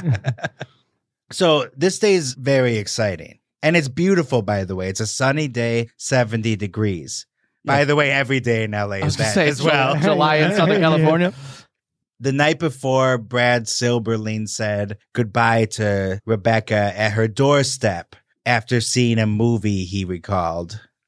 He didn't say what movie, though. You think he went to License to Kill? Probably Batman. It's kind of odd to me. He's a nice guy. Who's Sil- It's- Silverling? Yeah, it's nothing against him, but he doesn't remember what movie they saw, and then he doesn't remember what he had to do the next day, why he didn't stay over with her that Well, he night. could have been fucked up. He could have he could have got hammered with his friends or something. Maybe they were so, you know, engrossed in Batman that they decided to get shit faced. Right. And so he went home, otherwise, he would have stayed over. So he was not there that morning. Robert John Bardo showed up outside her apartment building around 7 something a.m., carrying a bag. Inside was the card that she had sent him, her photograph, and listen to this cliche a copy of The Catcher in the Rye, Oh my god. What a hack. That is hack murder shit. emulating, of course, Mark David Chapman. Yeah. Who murdered John Lennon in guy's a a fucking similar hack. fashion. He's a hack. Yeah. He's a stalker hack. Step up your stalker game, hack. Shit list. He's Yeah. the shittiest of the shit. Yes. list. He's he's his own row on the Excel spreadsheet of the shit. Yeah. and Uh, you know he didn't read a paragraph of Catcher in the Rye. Yeah. He can't read. Yeah. Exactly. H- How did it inspire so many people to kill people? I don't understand. It was my favorite book that my high school allowed us to read, like, or they made us read in high school. Where'd you go to school? 1984? Yeah. we read that too. Where'd you go? The Soviet Union? Yep. I thought it was great, but it didn't make me want to kill people. I wanted No. to do that on my own. yeah. Like, why wasn't it the giver that makes people kill people? Yeah, I- Slaughterhouse Five. Or Wrinkle in Time. yeah. So Bardo pulled out Rebecca's photo and started asking her neighbors, Have you seen this woman? Then he goes up to the door. I call the cops right that. rings her doorbell. They didn't have cell phones back then. Yeah. And the intercom is broken. So Rebecca Schaefer goes downstairs and answers the door in person. And now they're finally face to face. And so he tells her, I'm your biggest fan. And he shows her the autographed photo that she had sent him previously. Schaefer politely excuses herself, saying that she has to go get ready. They shake hands and she wishes him well. Oh, okay. Got out of that fun. Yeah. Sounds, sounds like a okay ending. I'm sorry if you were expecting a death. yeah, I kind of was. So Robert John Bardo then goes to Jan's family restaurant nearby on Beverly Boulevard and he orders onion rings and cheesecake. What a psychopath. And he can't stop thinking Breakfast about of champions. Combining those two? yeah. Uh, can And I th- get onion rings and a cheesecake, Can you please? put them in one big stew? Are you about to kill somebody? yeah. In fact, you don't know what was louder, the gunshot or his gas. Hello. So he can't stop thinking about the lackluster encounter. It didn't quite fulfill his fantasy. So he goes into the bathroom of the diner. Well, he kind of bitched out, to be honest. Like he, I like- think he was nervous. yeah, maybe The he's like first time. the first time's always the hardest. Yeah. yeah. He was probably like happy to meet her finally and was like, oh my God. And then when he left, he was like, I didn't get what I wanted. Yeah. I'm not married to her now. Um, And well, then yeah, I got think he pissed. lost his nerve. Like, like some guys when they go up to approach a woman, they're like, uh, uh, uh, uh, is- "Do you know what the bathroom is?" And they they turn into Woody Allen. I was like, "Uh, "Do, what- do you know what the, the, the men's room is?" I'm going to cut you from radio days. so he But goes. good luck on Godfather Three. into the bathroom at the diner. And oils his gun, if you know what I mean. And he inspects his gun and makes Holy sure that it's locked and loaded. Does this remind you of a scene from a famous movie? yeah, Godfather Two. One. Godfather. No, In two the is Italian restaurant. that. That's. I thought that was no. Maybe you're right. Yeah, one. Yeah, when he comes out, I don't want to come out with just his dick in his hand. For sure I'm right. It's, it's one. Because he baby. goes goes to Italy in two. Yeah, that's Yeah. right. Okay. Yeah. Where we're a top 200 podcast. Ah, Sneak that in. Ciabello, uh, Ciao bello, Italiano. eh? mi Italiano, Lisa Arrivederci. we should we should do all of our podcasts now, but in like accentuated, sarcastic Italian accents.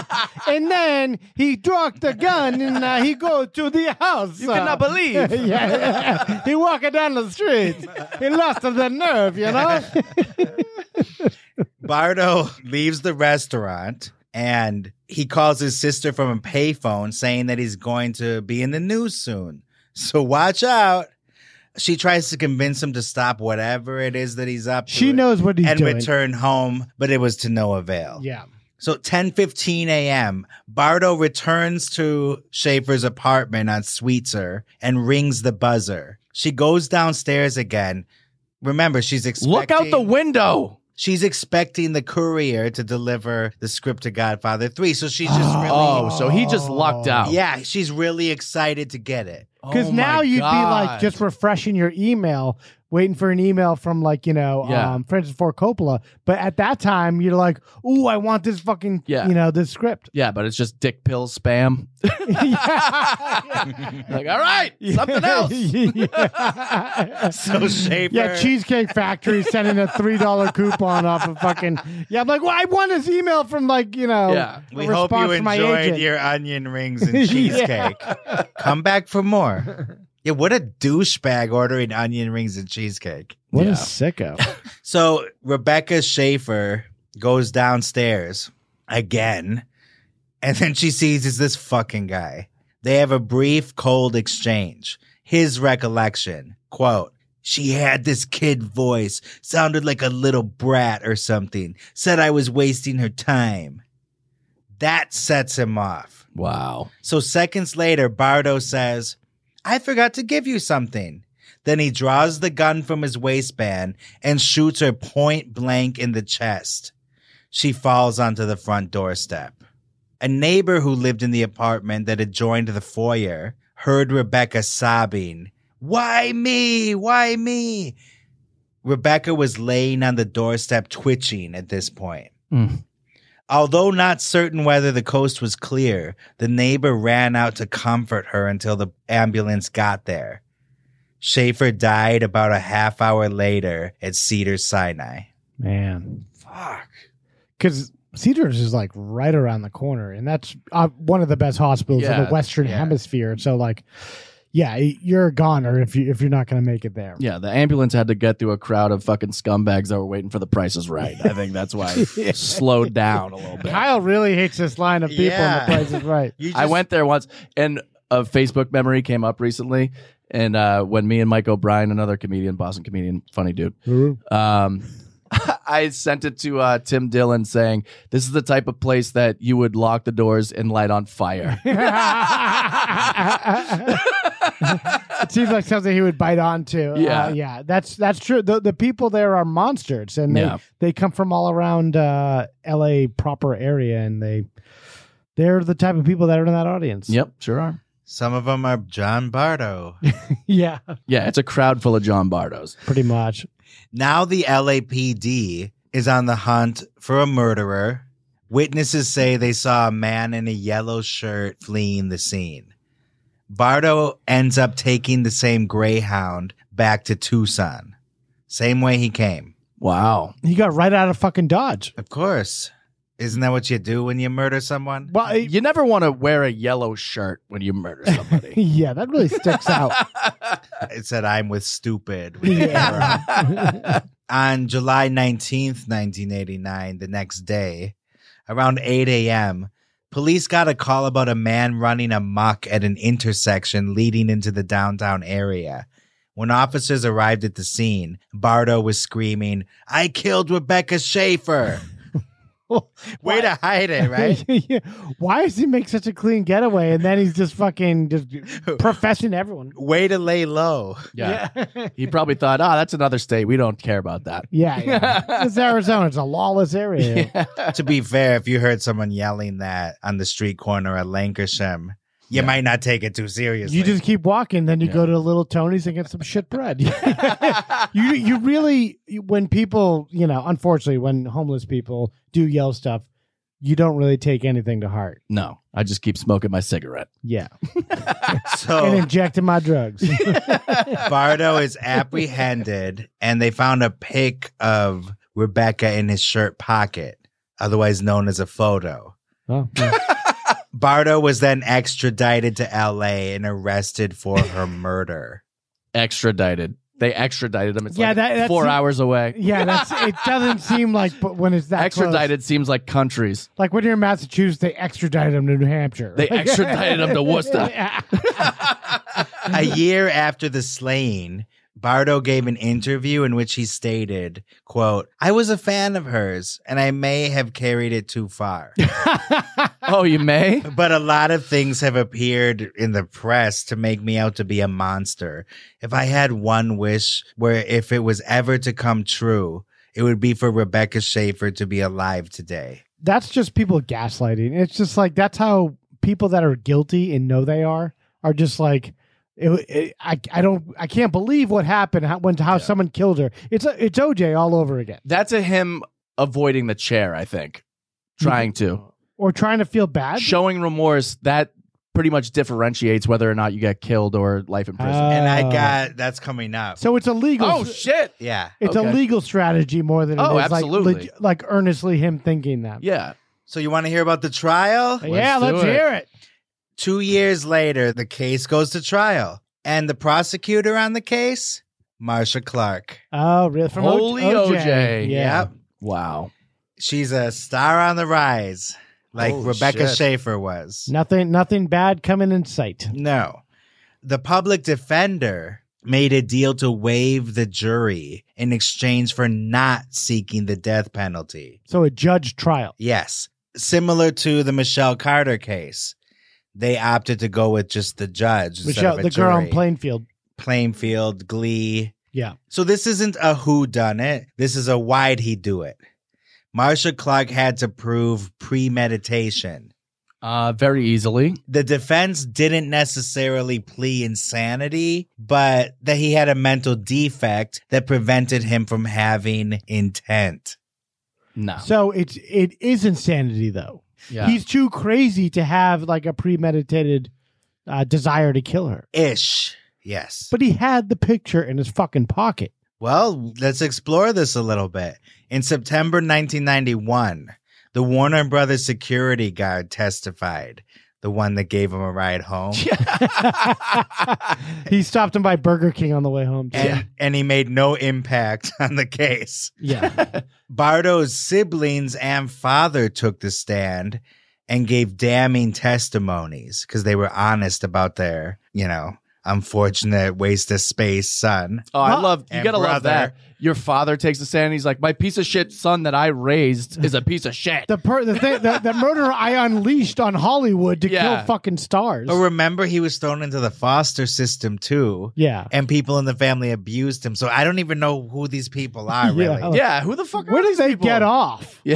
And the brother w- was found to be mentally unstable too. What's up with these Arizona people? They're like monsters out there. Wow, come No, on. no, I don't- Shout out to Arizona. Shout out to Arizona. Our one Arizona fan is turning us yeah. off now. uh, okay. Okay. Fuck you guys. what is he thinking? Like in you guys.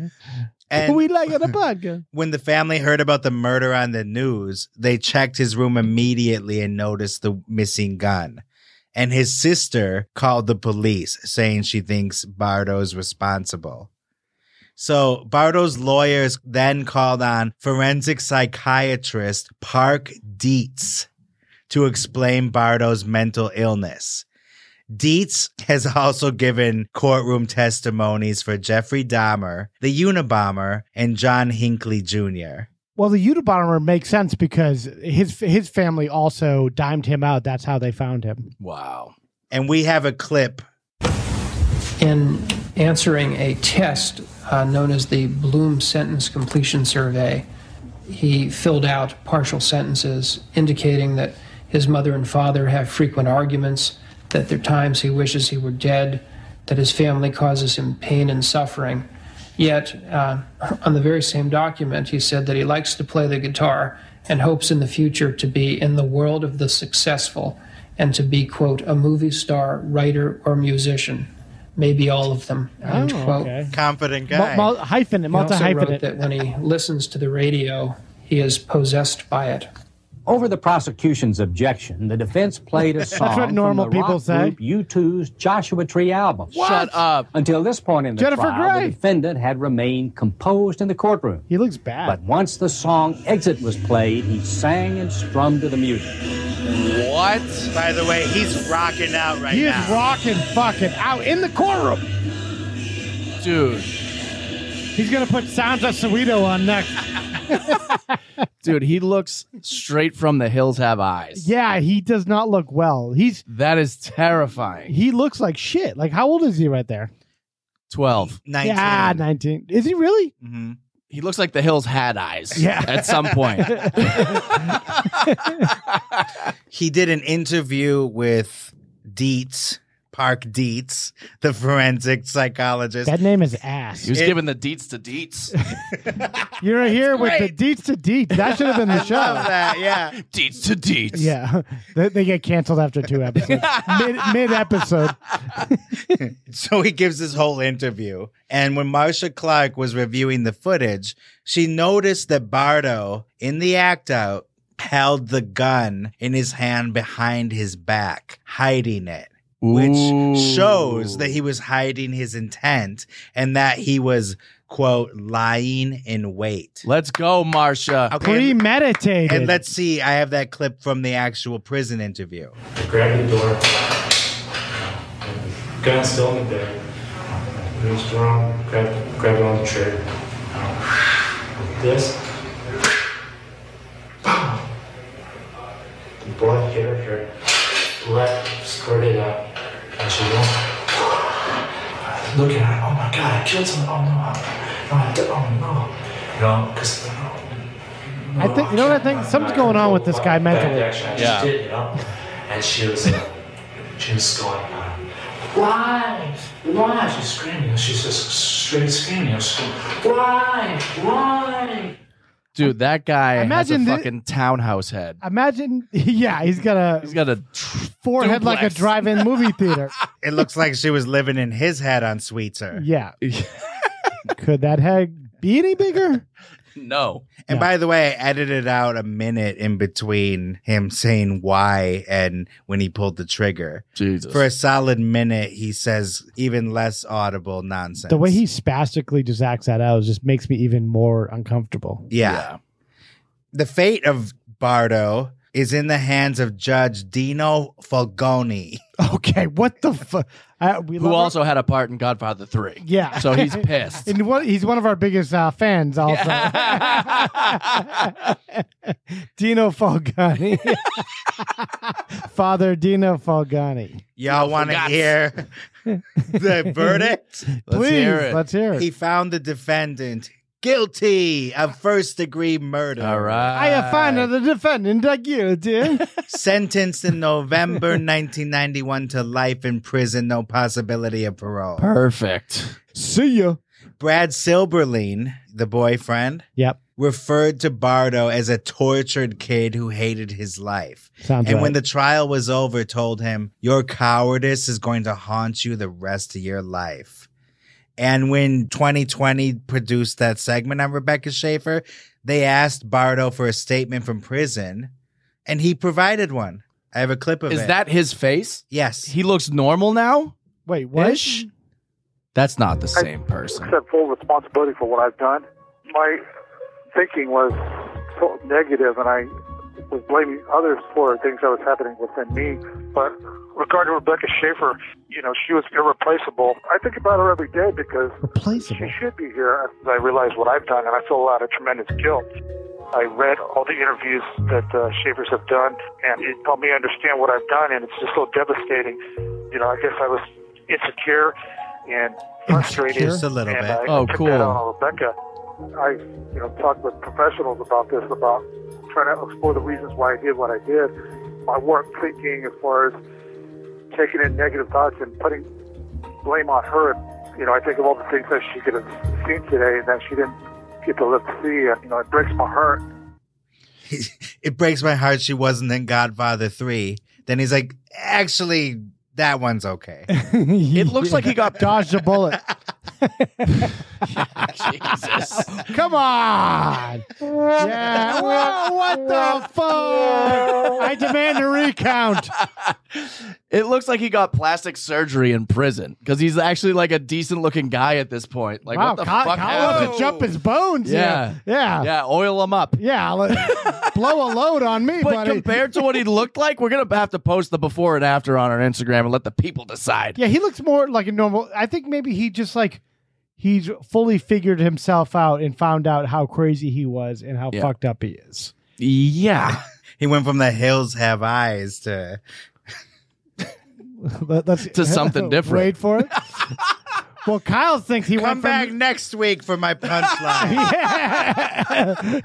yeah. What a cliffhanger they left that last episode on. Uh, Kyle thinks he went from uh, zero to hero here. Kyle wants- did, yeah. Kyle wants his digits. Yeah, he had his glow up. Yeah, yeah. you know what they He did? got his revenge His body glow up. Yeah. in What a- prison. yeah. 15 year prison glow up. They like formed his head more or something. Yeah. They, Yeah. they- it's He's like got they, a jawline now. it looks like they recast him. Yeah, like he went from later career Roger Ebert to early career Roger Yeah, Ebert. he found a jaw. yeah. So Brad Silberlein remained close to Dana and Benson Schaefer, and they lobbied together.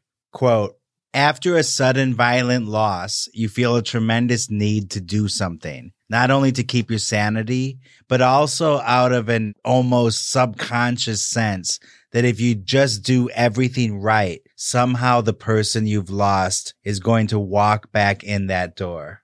That's what Brad said. Yeah. And then we have another clip from the 2020 episode Pam Dauber and Rebecca Schaefer's dad talking. Okay. We were all out of our minds with grief. We've got to make a difference.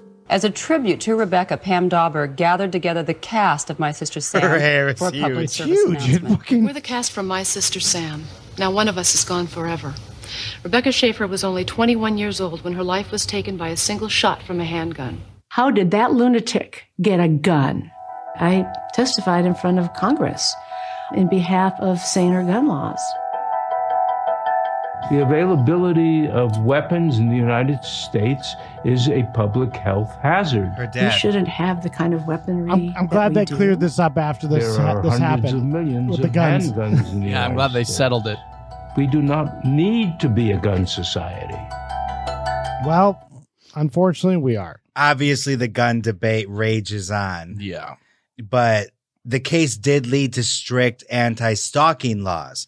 In 1991, the LAPD created the Threat Management Unit as a resource to celebrities who have stalkers, really, anyone who has stalkers. All 50 states and the federal government have anti stalking laws now. According to the legislation, a stalker is defined as someone who willfully, maliciously, and repeatedly follows or harasses another victim and who makes a credible threat with the intent to place the victim or victim's immediate family in fear of their own safety. In 1994, Congress enacted the Driver's Privacy Protection Act. Okay. So now the DMV is restricted from providing confidential info on license holders. But also- Goodbye, Form 70. Yeah, but also now you can get anyone's fucking address if you really wanted to. Yeah. Hackers, doxing. That's a thing. Yeah. Yeah. You can find yeah, uh, or like some of those people search websites and stuff. You want to pay fifty bucks, you could find anyone. Oh, yeah. because they have the same database as the credit agencies and stuff, like Equifax and these fucking bastards. These motherfuckers. Oh my god. And remember Debbie Gibson? She course. graced the walls of John Bardo's disgusting bedroom. Yeah. along with Schaefer.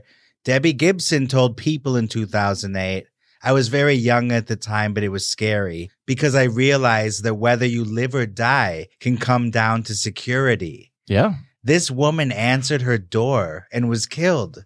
From then on, I've always had good security. I can't let it slow me down. Debbie Gibson said that? Yes. Well, she had that uh, electric youth and uh, she didn't want to risk it. That was that was one of her big songs. Oh, okay. It went over my head a little bit. That was one of her number her biggest number one actually. Oh. Yeah, the, all those '80s teen bopper, you know, people had stalkers. Electric Youth is actually her second biggest song. Only in my dreams. The number Kyle's right. Oh. That's the one I know, only in my dreams. Kyle, can I talk I don't know it. I literally just had to look it up. Kyle, biggest fan, proved you Yeah. wrong. sir. I guess so. Uh, Kyle, can I talk to you outside for one second? All right, so we're back. so the the Rebecca Schaefer case received lots of media attention, as you know. This is going to shock you. It inspired an episode of Law and Order. Of course. In 1992. These motherfuckers. Another swinger. the episode. you got another Can't Survive a Bulleter. yeah. And, and this is from the um, the waitress episode of uh, what's her name? Adrian Shelley. Adrian Shelley. And for some reason, when it was Law and Order, they were talking about a swinger. I thought it meant like a, sw- a sex swinger, but they, they meant someone hanging, Literally hanging off a hanging rope. and swinging back and forth. yeah. so. Very morbid. Mariska Hargitay is so callous. Mariska Yeah. Hargitay to you. Where Dick Wolf is like someone who was on his show, which was Adrian Shelley. They kind of treated her poorly, in my in my opinion. A little trivia here. Harvey Keitel's original stage name was Dick Wolf. Really? No, I'm just kidding. Oh, No, his was Wolf's dick. Yeah. my dick has a character. That's why he shows it so much. his dick has his own saga account. He was Mr. Wolf in Pulp Fiction, though. That's right. Oh wow! You want to Okay. see the wolf's dick? the Law and Order episode is called Starstruck, if you want to look it up. Sure. In 1996, get this the premiere episode of E True Hollywood Story covered Rebecca Schaefer. Wow. Yes. I don't remember that one. I do remember, uh, of course, that that kind of inspired even this show. Ain't it a bitch? Ain't it a bitch? AJ Benza. He didn't do E True Hollywood No, Story, yeah, but that was Oh no! I'm wait. Which one? did he do? Mysteries and Scandals. Yes. Fuck. But this is Oh. Ain't it a bitch? a scandal. Ain't it a it's bitch? not much of a mystery, but it is a scandal. Yeah. Yeah. In 2002, after a couple years of development hell, Brad Silberlein brought a drama about grief and loss to the big screen. Remember, he was a UCLA student when he dated Rebecca Schaefer. Yeah. Now he's a full fledged director. in Mhm. Mm-hmm. Hollywood. And so he brought the movie Moonlight Mile to the big screen in 2002, which is loosely based on his experience. It's a movie where Jake Gyllenhaal plays a young guy Yeah, yeah. and he loses his He's like a fiancée.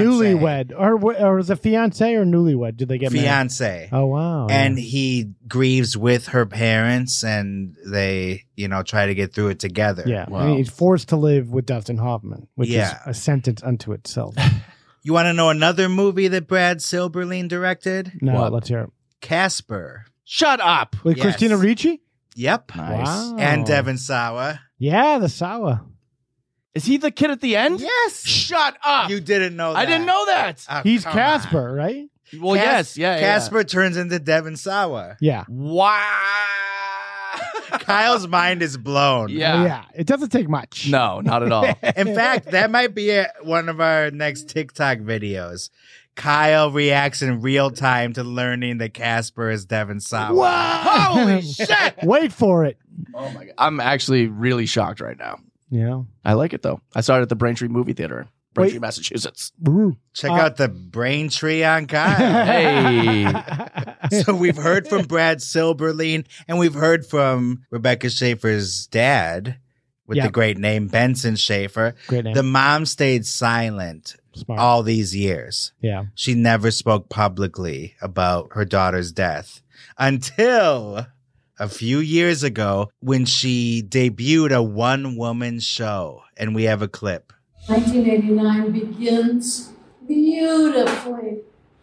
Rebecca's now 21, and she is a working actor in Hollywood. she co starred on a sitcom. for Why two is someone years called laughing My at Sister that? Sam. It was this from at my IO point of view, IO a West? way of keeping Rebecca alive in some way. Mrs. Schaefer, I have terrible news. This morning, Rebecca was shot and killed. That's so weird. That's her one woman show. It's how you deal. Okay, I guess I won't judge it. Kyle, Too your much. face right Well, now. Kyle's Kind of going to. grossed out by it. Yeah, it's weird. Like, Yeah. what is that? Yeah, what, what is that studio? It's like fucking. It ain't the Celebrity Center, I'll tell you that. No, that's that's where people go to. car- That's where that's where careers get made. I, I did kill. Yeah, when I did well, a stand-up set yeah, at the you, you celebrity did very well Center. there. You uh, told us a couple times. Well, I don't kill that many times. Not as much as uh, what's his name? Our our, our John kid- Bardo. John Bardo. that is such a cold Low joke blow, yeah. to make. All right, it's a geener they call it It's more tasteful than a one woman show. about the death of your daughter. yeah, what She- the fuck is going I- on? that wa- that's weird. And- and Did the she have fact- any experience performing? It's funny you mentioned that. I have a quote. Was there right a here. rehearsal for that? Here's a quote from Dana Schaefer. I'm new to acting. Oh, she was piggybacking. And dude. it's a fun thing. shit list. It's a fun thing. Wow, I'll Kyle, tell you what. Ruthless. Dana studied the same Meisner acting technique that Rebecca had as a 16 year old model Oh my god. Yikes. living in New York. Wow. So, So the- she's, you know, trying to channel Yeah. Rebecca in some way and get something Yeah, going. she's trying to channel her bank account. Cows got No, that mom, My Dana I've got no fucks Sorry, to give. if Dana's not on the podcast shit list, she's on mine. Kyle, she's lost her fucking daughter. Yeah, and she's trying to gain a career. She's allowed to do a one woman show about her daughter's brutal. She's murder. giving it a shot. No me gusta. wow. Look, you know, like Brittany Murphy's mom, it's impossible She to, went into hiding. to find her now. Yeah. You can't get any update on her. Good. Thank you, Rebecca Schaefer's mom, for giving us a fucking update. I'm somewhere in between you two. Kyle's just like, fuck this. Am I No, right though? I I, am- love when you can get an update on someone. yeah. Update. Yeah, because she didn't speak about her daughter's death ever. But they're And then grieving. suddenly she goes wild with a one woman show. It's great. She's living out loud, Kyle. I think people who had What should she do, Kyle? Tell me. grieve like a normal person. You must hate one woman shows. That's your like your your thing. Yeah, But why? because she's not a man. Oh, kidding. and there's not more than one person. and it's a show. I don't think we'll get to the bottom of why Kyle is so viscerally against her. I, I have a real stance on this. Do you think her daughter's trying to live off of her, or she, or she's The trying to mom. live off her daughter's Yes, of course. fame? Okay, Yeah. you, re- you earnestly think that. Yes. Bullshit. But Why what's the would next she move? Wait though? Thirty years to do it. Yeah, she's like she's like sixty five years old. Yeah, maybe it's she's not older guys, than I that. think. She's in her seventies. Yeah, she's a little long in the tooth to start a career. Get over it. Oh my Jesus god. Christ. It's off, all right. Maybe off- I'll soften up on it. It's off, off, off, off Broadway. yeah, It's not even a thing. But now I'm starting to disrespect you for yeah. not It's sticking. on Skid Row. You're not sticking to your guns now. I don't know. I just don't like it. I don't like it. Okay. All right. Meanwhile, he loves Angus. Yeah. Angus is fucking great. And like uh pop punk from like Papa Roach? 2003. Yeah, Papa Roach. Yeah. Cut my life into pieces. Meanwhile, the moment that Fred Durst does a one man show, Kyle's going to be front row. Uh-huh. Oh, yeah. Yeah, he's gonna be jizzing on the fucking stage. Stage, yeah. you thought this was a black box theater? It's white now. Because I came everywhere. Ooh, I came all over. Ooh, you got a nice stage there. I came and I came. I came, I saw, I conquered, I came again. Ooh. Oh, yeah, you said it, buddy. Ev- evil Ed, get out of here. We are off the rails. We are- we, we really are off the rails because it's time for final thoughts, and I don't even know what the hell. I don't even know. Well, Our you- final thoughts are. You have final thoughts about different celebrity stalkers. I think that'll be good for the post mortem. Perfect. We could give a teaser though. So there were a number of celebrities who have had terrifying stalkers. Gwyneth Paltrow, um, Dante Soyu sent Gwyneth more than 500 messages, sex toys, and pornography between 1999 and 2000. That's just nice. yeah. I mean, he was just getting as much as he could because Y2K was happening. We thought the world was ending, so he's going to Yeah. get her all her sex toys. Yeah, get it in before it's too late. Get it in before we get it out. And then we get it up. he was convicted and sent away to a mental institution. Ah, Bye bye. was that in the US or was that somewhere else? Yeah, that was here. Oh, okay.